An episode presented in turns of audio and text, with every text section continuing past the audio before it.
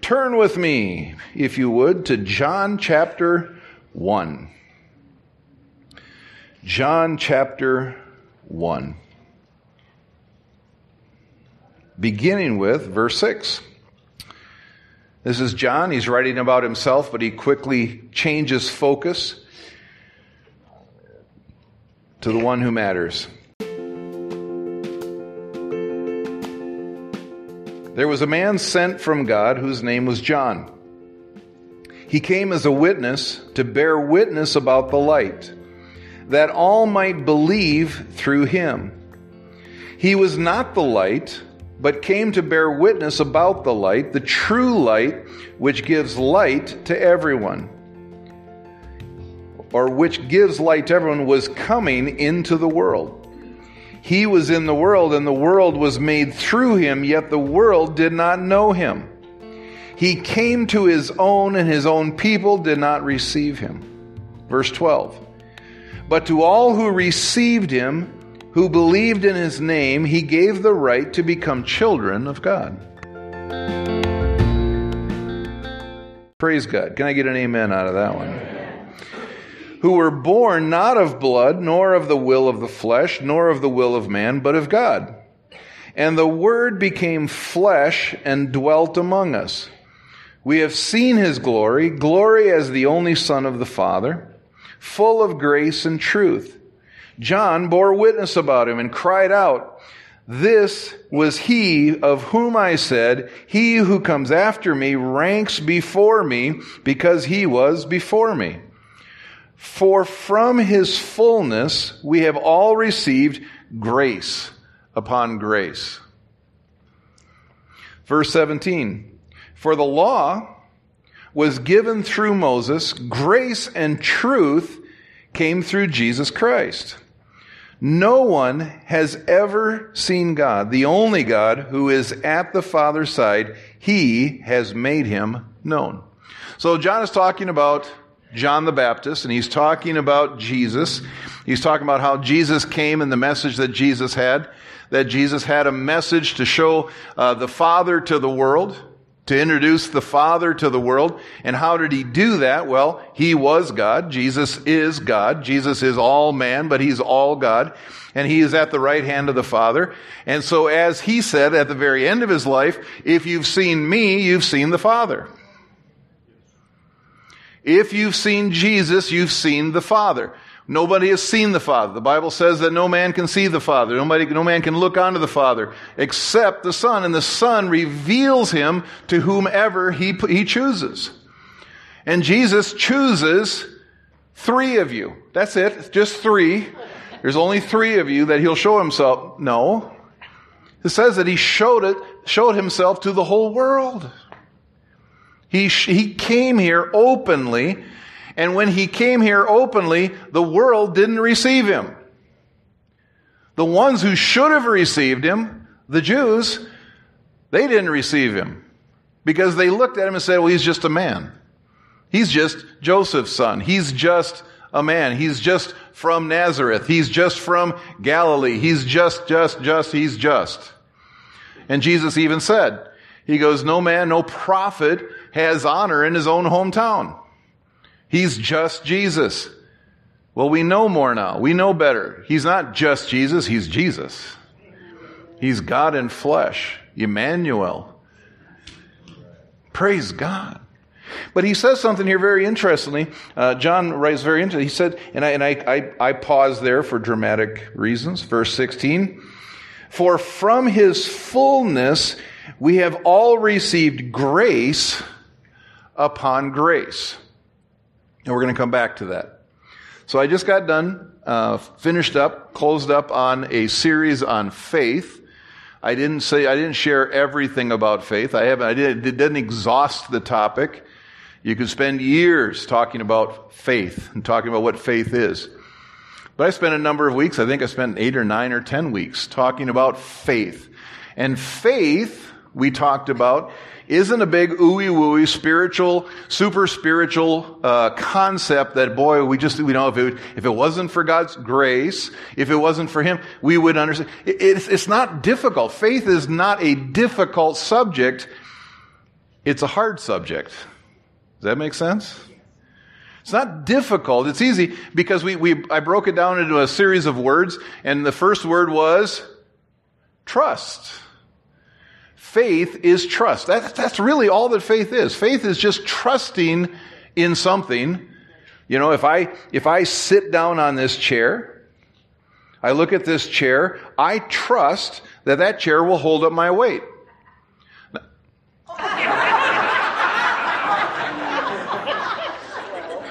Wow. That's all I got to say. Just wow. But here's the truth. Here's the reality. Not every chair can hold up under my weight. Amen. Brian's witnessed it. Years and years ago, 2004, 2004, we're uh, Pastor Greg and, and, and Brian and Pastor Dan and I were all in a in a gypsy village in Romania, out in the middle of nowhere. We're in a we're actually in a basement of a cow of a, of a horse stable. They dug out the basement of a horse stable. Think about that just for a second. They dug, they dug out the basement of a, of a horse stable and they made a church. It was actually quite nice. It was, you know, it was very interesting. It was small.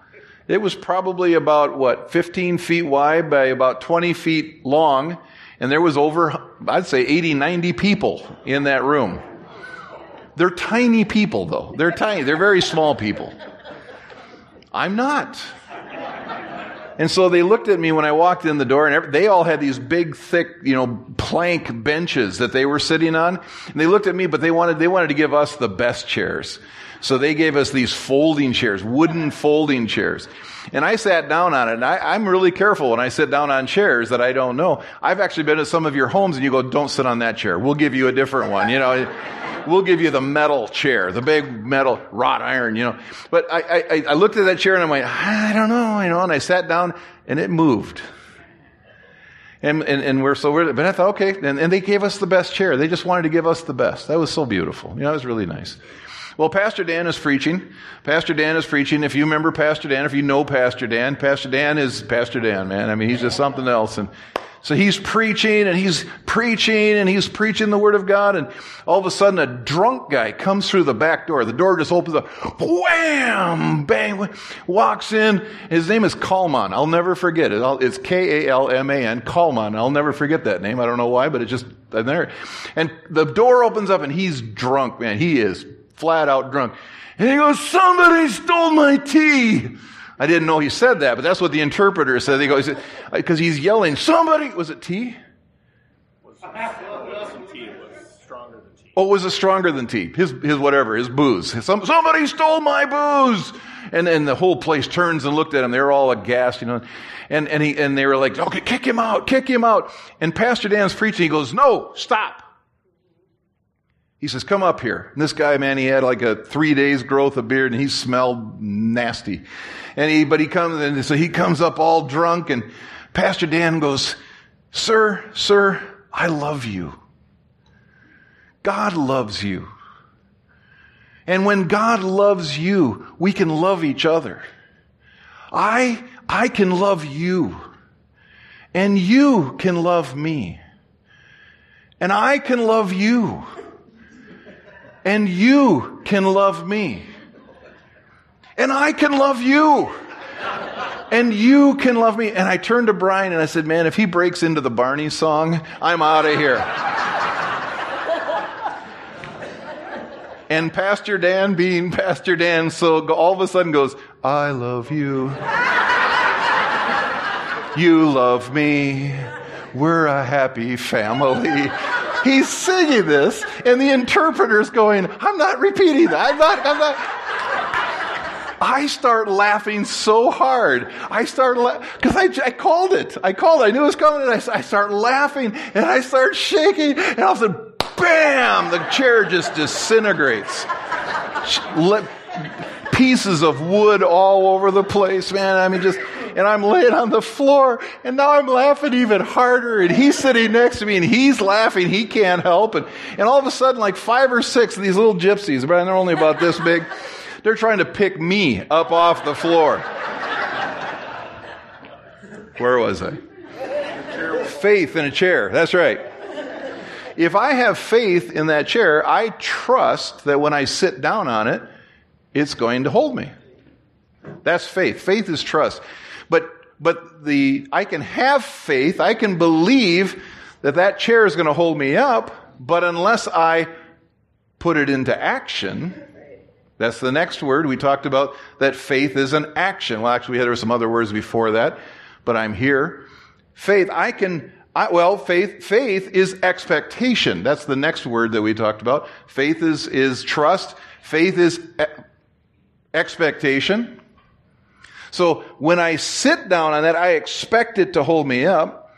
And then faith is an action because without action, faith is nothing more than hope or a mental assent. So then I have to actually sit down. You're all going, when's, when's he going to sit down on the chair? I'm going to do it right now. Here we go.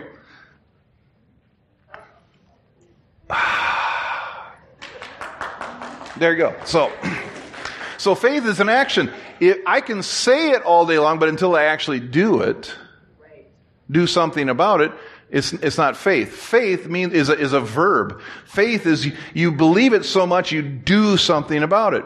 Then we talked about how faith is persistent. You, you, you have to keep persisting. And because it's, it's not going to, ha- it doesn't always happen immediately. When you're believing something that God's told you He's going to do, it doesn't happen immediately. Some, most of the time. And maybe it does early on, but the older you get, the more mature you get, the longer it can take. You have got to stick with it. And last, I think we talked about that faith is, is last week. Huh? Persistence. I just said persistence. No, no, what was that? I had the word earlier. During worship, I, was, I had the word. Tenacity. Tenacity. That's good enough. You stick with it. You don't give up. You don't quit. You don't quit. You don't quit.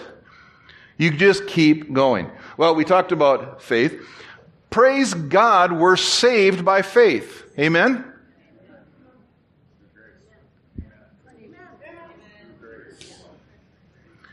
We're not saved by faith. I did that on purpose to trick you. How are we saved? Turn to Ephesians. I know, I know, I know. Ephesians chapter 2.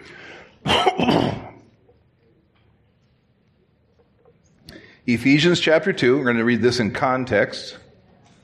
Because we're not saved by faith. The Bible says that without faith, we cannot please God. But we're not saved by faith. We're saved a different way.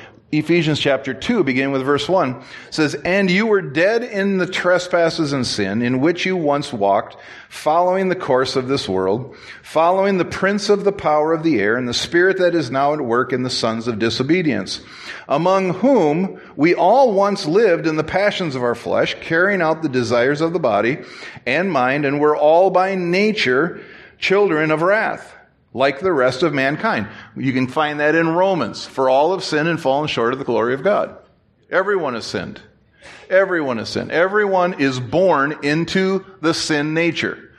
You saw, some of you saw me holding, and Debbie holding our grandbaby. Our grandbaby is just the best. We're being grand, we get to be grandparents all weekend long. The kids, they're on their, they're on a, hun, they're on a well, not a honeymoon, they're on a two year anniversary weekend. They get to get away, you know, and they get to go have some fun. Three years? No. Three years? How long have we been married? 35? See, I remember ours. I don't have to remember his. You know, three years. Wow, how, it, how time flies. They're on the three, and, and but we get to be grandparents. Oh, she is the sweetest thing, man. I mean, just this morning she saw me and she squealed and she, you know, came over and gave me a big hug and laid on my. Oh, it's so beautiful. but she was born into sin. She needs a savior. She needs a savior. These, you know, our children, as much as we love them, as much as we, you know, they're, they're just so sweet and so awesome. Man, when they turn two, you don't have to teach them to sin. You don't have to teach them to be belligerent. You don't have to teach them to disobey. You don't have to teach them. Why? Because they were born into sin. Anybody who tells you that, that human beings are, are naturally good, they're lying. Or they're just completely mistaken. They, Human beings are, are evil. And they need the Word of God. We need the Word of God. I need the Word of God to show me what truth is.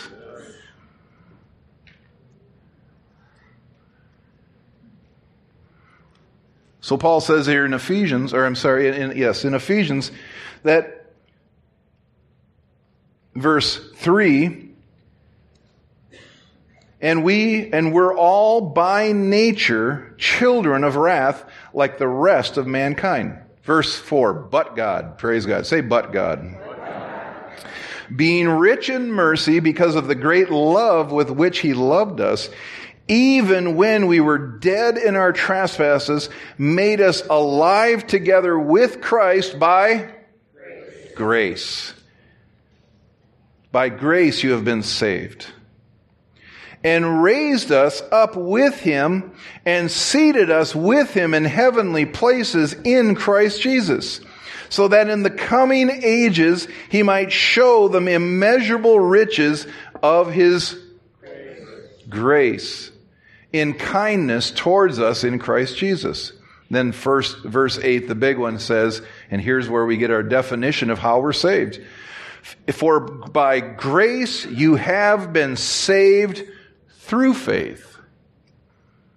We're not saved by faith. We're not saved by trusting God. We're not saved by, by just trusting that He exists or trusting that He is all powerful. You can, you can trust that He is, He is the God of all the universe and He is the, the master of all things. You can trust that that's true, but the Bible says that even the, even the demons know that. And they're not saved. They're marked for eternal damnation. Why? Because they don't have grace extended to them. They did at one point. They were in the presence of God. And they chose to reject Him. That's evil. That is the epitome of evil. For, for Satan to be in the presence of God the Bible says that he was the lead worshiper. He was in the worship of God. He was in the, he led the worship of God. And he chose to reject that God, to, re- to reject that lordship, to reject that kingship, and to say, I will rise myself, I, I will lift myself up above. I, pride when we think we can do this in our own strength in any way, shape, or form. So this is the first. I'm, I'm just gonna, I'm, I'm just starting to break down this idea of grace. We're gonna go way deep into it. Grace is more than what you think. And, and, and if you've studied it, I mean, you're going to know a lot. But grace is way more than what most people think. Because there's saving grace, but then there's also graces for many other things. The grace to live your life only comes from Him. The grace to do anything, the grace to succeed at anything, the grace to, to, to, to, for me to stand up here this morning, it only comes from God. And that grace, the definition of that is quite, quite big. We, we need to break it down as time. But this morning, we're talking about saving grace. Saving grace. Verse 8, let's read that again. For by grace you have been saved through faith, and this is not your own doing. It is the gift of God, not a result of works, so that no one may boast. For we are his workmanship, workmanship, created in Christ Jesus for good works. Interesting. Which God prepared beforehand, beforehand that we should walk in them. For by grace you're saved through faith. Let's, let's, let's talk about that. For by grace you're saved through faith. What is grace? What is the definition of grace? That's, you know, we, so we, many times I start there because we have to understand what the word means. And, and you might have one thought of what grace means, and you might have another thought of what grace means, and I might have my own idea of what grace means. But what does, what does the Bible talk about in grace? What are, when we, we, when we use the word grace, What are we saying? Is grace this? Now, did you catch that on film? Because that's the only time that will ever happen. I'm just letting you know. Because I'm not graceful. Bull in a china shop most of the time.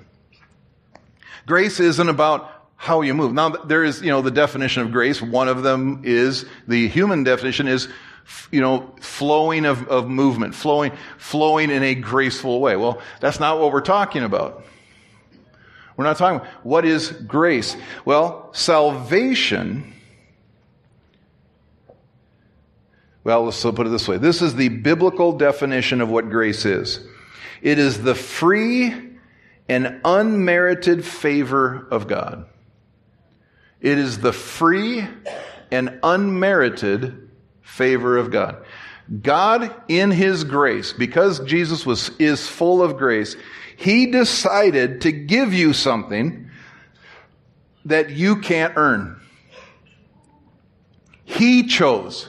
He chose to give you something that you can't earn, that you don't deserve, that you can't purchase with anything. It is, it is beyond you. It's beyond every single one of you. There's nothing you can do to receive the gift that He gave you. And that, the first one we're talking about here is salvation. For by grace are you saved through faith. He has chosen to give you grace, to give you the ability to have salvation. And none of it has anything to do with who you are. None of it has anything to do with what you've done. None of it has anything to do with what anything you could ever do.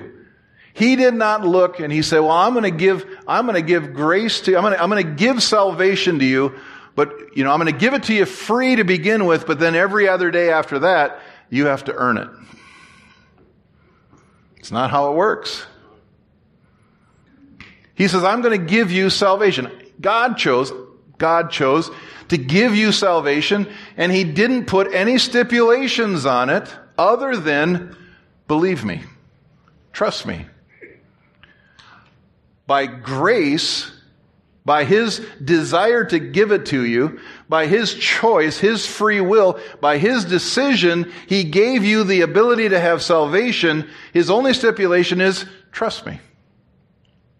Have faith. Trust me that I'm giving it to you. That's it. You don't have to do anything before that happens. I've had people tell me, well, I'm going to get my life cleaned up before, before I receive that salvation, before I get saved. No, don't waste your time. Don't waste your time. You can't get cleaned up. You can't even get cleaned up after you're saved. You can't be good enough. You can't do enough. You can't serve enough. You can't give enough. So the, we talked about it. You know, I heard him sharing that this morning. I went, here we go. Holy Ghost has a message. You don't have, eh, but how many of you, maybe don't raise your hand. Sometimes I have you raise your hand. Don't make, today I want to have you, how many of you sometimes wake up in the morning and you don't feel saved? And you think, well, maybe if I pray more today, I'll feel more saved. Or maybe if I read my Bible. Oh, I, I just haven't read my Bible yet. I'm, if I read my Bible, then I'll feel saved. Then I'll, I'll feel justified. Don't waste your time. That's not why we read the Bible. That's not why we do anything. It's not why we pray. That's not why we give. Salvation is yours. He has given you the right, the, the opportunity to be saved. You have to believe it and trust Him. That what He did on the cross, what Jesus did on the cross, gets you there. Yesterday, today, and tomorrow. Because Satan's coming to you every day and saying, you know, you actually don't deserve it. You, you, you, messed up yesterday. You know, you gossiped about your neighbor. I don't know who that was for. It was for somebody here. You coveted your neighbor's lawnmower. Actually, I've got the best lawnmower in the neighborhood, just, you know. Some people are dealing with pride. But here's the deal. We, we can't clean ourselves up. We can't earn his soul. He said, you know what? You can't do it. So I'll tell you what I'm going to do. I'll do it.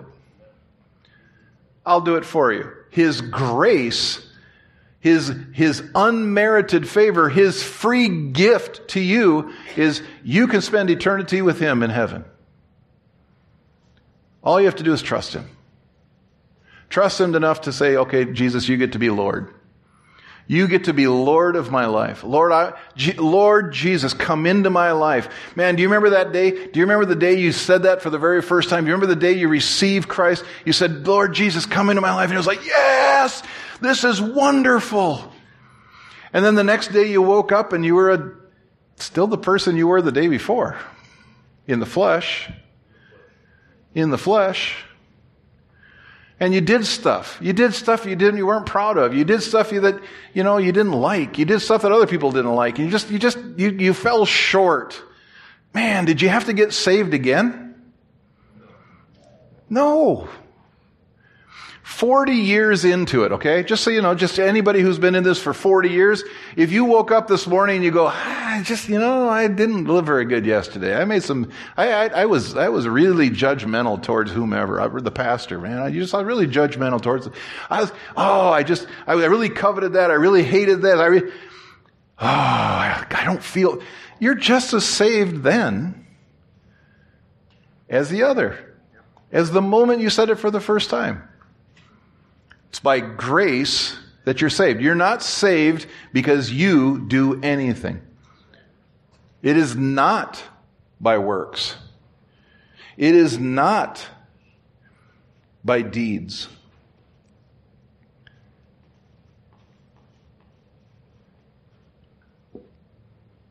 It is not a result of works so that no one can boast. For we are his workmanship, created in Christ Jesus for good works. Uh, that's why I pause there. It says, For we are his workmanship, created in Christ Jesus for good works. But it said before, it's not by works that you're saved. Right. He's given you works to do. There's things for you to do, and there's things that, that you need to do. There's things you should do. There's things you should pray. You should spend time in the Word. But it's not for your salvation. It's so that you know Him more. Debbie and I are married. We've been married for 35 years. I remember the day I said I do. I mean, I remember we have, we have been just as married today as we were back then. I don't have to do anything to continue to be married to her, but I better.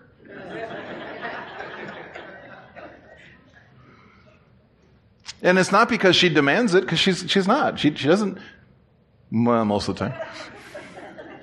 But I, I, I, should, because why? Why should I continue to, to show her acts of love, show her, and, and to do, I should take out the garbage, I should empty the dishwasher, I could, I should do this, I should, why should I do that? Be, not because if I don't do it, I'm not married anymore. Because here's the deal. I don't have to think about that. Th- this is really actually a, a very applicable. I am just as married to her whether I empty the dishwasher or not. I'm, I am just as married to her whether I take out the garbage or mow the lawn or do any of those things. But why do I do it? Because, because I want to please her. I want to shower. She likes when she wakes up in the morning and there's no dishes in the dishwasher. And always, always I get, Oh, thank you. Thank you for doing that. And I'm thinking, well, thank you for cooking and cleaning and getting the, you know, groceries and, and, and, you know, washing my clothes. I mean, I, if I said thank you for everything, I just, that's why I don't. There's just so many things. but she always, but I don't do it because, well, I have to, otherwise we won't be married tomorrow. I do it because I love her. So why do you read the Bible? Because you have to? Because the preacher said I had to, or the teacher, or whatever? No, it's because I love God. I want to know Him more. I want to spend time with Him. Why do I, why do I, you know, get up yesterday morning at 4:30, got ready, got down to the race, was at the race from from 7 well 6:30. I was there at 6:30 making sure everybody's in their place and making sure for those of you who don't know, we, we, were, we marshaled a race. And for everyone who was there yesterday, God bless you. Thank you so much. Because uh, they, many of you are not the regular people who do it all the time. Some of you are, but uh, many of them are up at camp. What were they thinking? What was Peter thinking? But you guys came through, man. I mean, we, we, it was awesome. You guys were amazing. But so I was there early and I worked all day long and then I got done with the race. I was the last one to, to, to cross the finish line with, with the last walk. You know, I was following the last walker in and then, and then I went home and I took a quick nap and then I jumped back in the car and drove three hours up to camp. Was in that hot, miserable camp. And then I preached and then I taught, and then we jumped back in the car and we drove three hours back. Why do I do that? Because God demands it of me. And He's going to be in pleased with me if I, no. It's because I love Him. And I love doing what, what needs to be done. I love being a part of the kingdom. It's out of love. When it's out of love, it no longer, it's not work anymore. No, this morning it felt like work. I mean, I felt like, whoa. I felt like I got ran over by a truck. And if I gnawed off in the middle of the sermon this morning, I apologize. But we don't do things because we're dem- demanded of you, and if you don't do it, God is going to be so unpleased. Do you know that God doesn't get mad at you anymore? God's not mad at you. He's not even disappointed in you. Let that one sink in just for a second because, okay, he may not be mad at me. He may not, you know, hate me. He may not, but you know, I am sure there's times he's disappointed in me. No. He loves you. God is love. There's a, there's verse that says God is love. Do you know there's another verse that says that God is grace? He is gracious. He loves you. He's gracious. He knows who you are.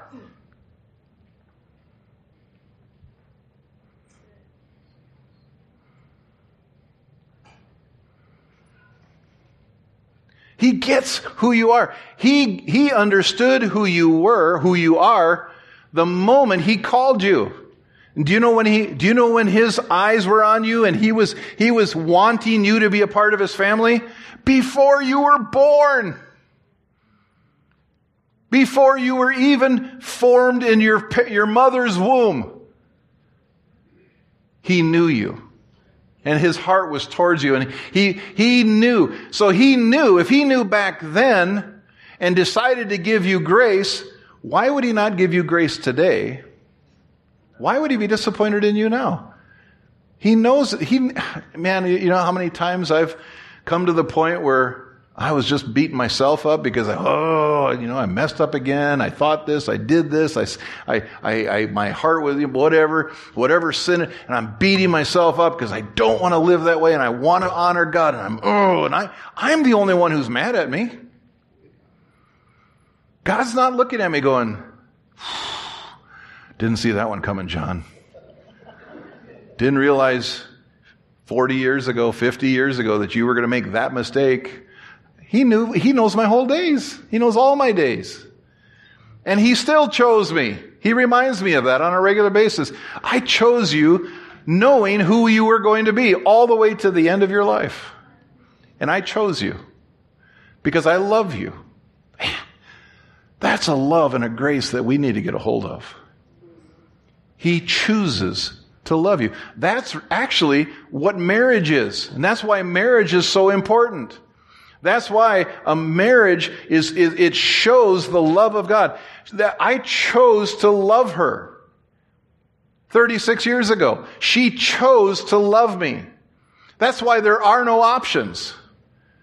We are together. We are married. We will be married until we die. Why? Because it is a picture of how God loves us. There's a reason it talks about how God how Jesus has a bride who is the church. He has chosen to love us, and there's nothing you can do to change that in his mind. You can't screw up enough. You, I just heard somebody say this in a teaching recently. He says, you can be, you're saved, you're saved, man, you're saved and you're going down the road and all of a sudden, one day you decide, you know what? I'm going to rob a bank. I'm going to go rob a bank. I choose to go rob a bank. I'm going to do it. It wasn't a mistake. It wasn't an accident. I didn't, I wasn't with some other people who were robbing a bank. I decided to go rob a bank. So I go to the bank and I rob the bank. He says, you know how much, does God love you the same before you rob the back, bank as after the, eh, after you rob the bank? Yes. He loves you just the same. But here's the deal with sin. There's consequences for sin. the, the funny part is when he took it all the way to the end, he goes, so, when the police arrest you and you spend 15 years in prison, you'll have plenty of time to spend with God. But it doesn't change his view of who you are. When we understand grace, when we understand His unmerited favor, His un, we, we don't have to earn anything. You don't have to work to please God. He is already pleased. So then why do we have to, why, why do we not want to sin? Because we don't want the, the, the consequences of sin to pull us back. We, why should it? He set us free from the law of sin and death. Why would we go back to it? Why would I go back to hate? Why would I go back to that? He's given me the grace. He's given me this free gift of salvation in life. Why not walk in that and enjoy the freedom, enjoy the, the, the joy, the, the life? Why sin? Why covet? Why steal? Why lie? Why, why any of that stuff? It's, it's just, it's stupid. Choose life. But it doesn't change how much He loves you. That's grace. Grace. Salvation is not dependent on grace alone. If it were, think about this just for a second. This is not a verse, this is, this is a, a thought. Salvation is not dependent on grace. If it were, everyone in the world would be saved. So, when I said what's, what saves you, it's not faith, it's grace through faith. It's a, it's a combination. It's, it's grace saves you, but you have to, have to work with it. Remember the action? Trusting Him and then putting it into action. I have to choose by faith to believe what Jesus did for me on that cross pays for my sins and that's the reason there are millions and millions and probably billions and billions of people not saved, is because God's grace is to them, but they haven't mixed it with faith. They haven't put their faith in Him that He did it for them to receive that gift. The gift is there for them. Now, let's just hit this one head on. Just, run right into it. Do you know there are people, Christians, in this world that says that God's gift is not for everyone? Now, we're not going to go real deep into the whole idea of limited atonement. But there are people, there are, I, I, have friends, I have ministry friends, other friends who aren't in ministry, who believe that there's there's only grace shown to the ones that God wants to give grace to. So he chooses, he looks at the whole world and goes, okay, I want that person to be saved and I want that person to be saved, but those people over there, I don't want them to be saved. And definitely not those people. I'm going to give, my grace is just for these people. Do you know that that is not true? God's grace is extended to everyone. That free gift is offered to everyone. Anyone who will believe, anyone who will put faith in what Jesus did can receive that free gift. Do you want me to prove it to you scripturally? Thank you.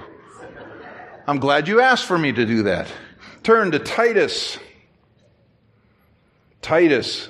When was the last time you were in Titus? The last time we did a one year Bible reading, and you had to read it anyway. So there you go. Titus chapter 2. Titus chapter 2, verse 11. I could read it in context. You read it in context. Read it this week. I'm not pulling this verse out of something that means something completely different. This is what it means. Titus chapter 2, beginning with verse, where with verse 11 says, For the grace of God has appeared, bringing salvation for all people. For the grace of God has appeared. When Jesus came, the grace of God appeared. The grace of God did not exist before that. Before that, God chose a people. He chose the Israelites and he told them, to please me, here's what you need to do. And we're still in the middle of Deuteronomy in our daily Bible reading. And it's just like, I'm getting tired of it. You got to cut the meat this way, and you got to lay it this way on the thing, and you got to take some of the blood and you got to put it on your right earlobe, and then you got to put some on your big toe, and then you got to then you got to go do this, and you got to put this vestment on. You got to wash yourselves this many times, and then you got to do, and that's all before breakfast. And then you got to go do this and you got to go do that. And then you have to be this and you can't go there and you can't do this and you can't do this and you have to walk this many steps and you can't walk that many steps. And you, I mean, you just go through this list of rule after rule after rule after rule because they had to earn it. That's why our covenant, our covenant is better. Because we don't have to earn it. I don't have to follow the rules. Oh, oh, careful. Careful, Pastor Jon. It's a good thing most of the youth aren't here. We only have to straighten out a couple of them. If they get crazy ideas, and Pastor said we don't have to follow the rules, so you're going, let's not follow the rules. Follow the rules, will you? Just follow the rules. All of you guys. Well, if we say we don't have to follow the rules, people might just like be crazy. Well, no, because my understanding of the way it works is you've asked Jesus to be the Lord of your life. And if you're allowing him to be the Lord of your life, you don't just go do whatever you want. You do what he wants. And I guarantee you, the law of sin and death has been replaced by the law of life. And, the, and his, he, is, he is never going to tell you to sin. He says there is no law against, against grace. There's no law against love. If he is, he is love, he's going to lead you in a direction where he's going to, everything he tells you to do is going to be love. Towards everyone, towards everything, towards every, he is going to lead you in love. So do those things. If you follow the Spirit and you allow Him to lead you and be the Lord of your life, you're not going to be chasing after the rule, the, the, the broken rules.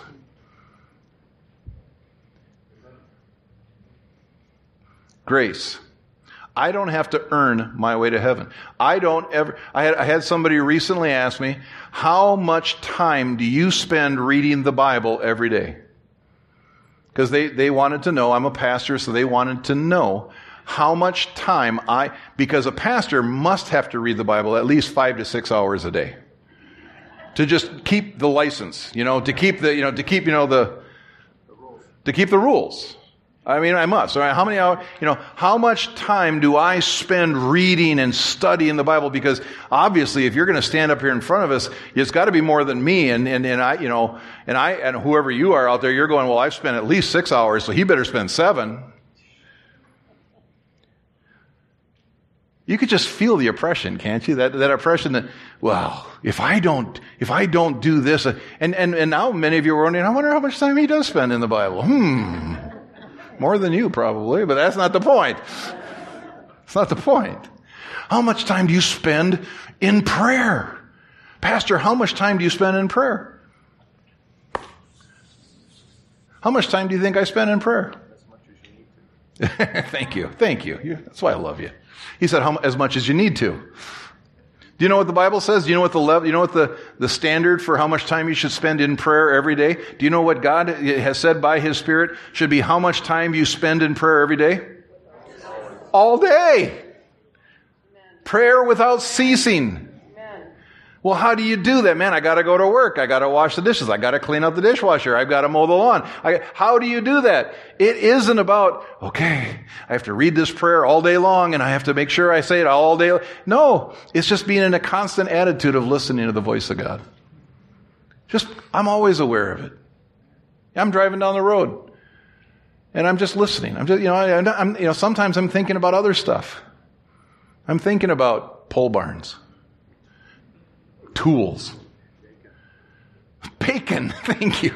Yeah, so I'm thinking about bacon, man. That's just all I got to say. I'm thinking about the. Well, but in that, if God wants to speak to me, man, I'm ready. I want to hear His voice. I'm kind of, oh, I'm, I'm driving up to the camp. And I had like three different things I could teach on. Three different things. I was like, okay, Lord, what do you want me to teach on? Nothing. He didn't say anything. No, no, no audible voice, no trumpets. No, there's no, and I'm just, okay, but I'm listening. I'm just, I'm continually seeking Him. And then I get to the camp and I'm going, okay, Lord, which one? Which one of these things am I supposed to talk about? Nothing, nothing, nothing. I get up in front of the kids. I'm going, okay, Lord, anytime now. And all of a sudden I knew exactly where to go.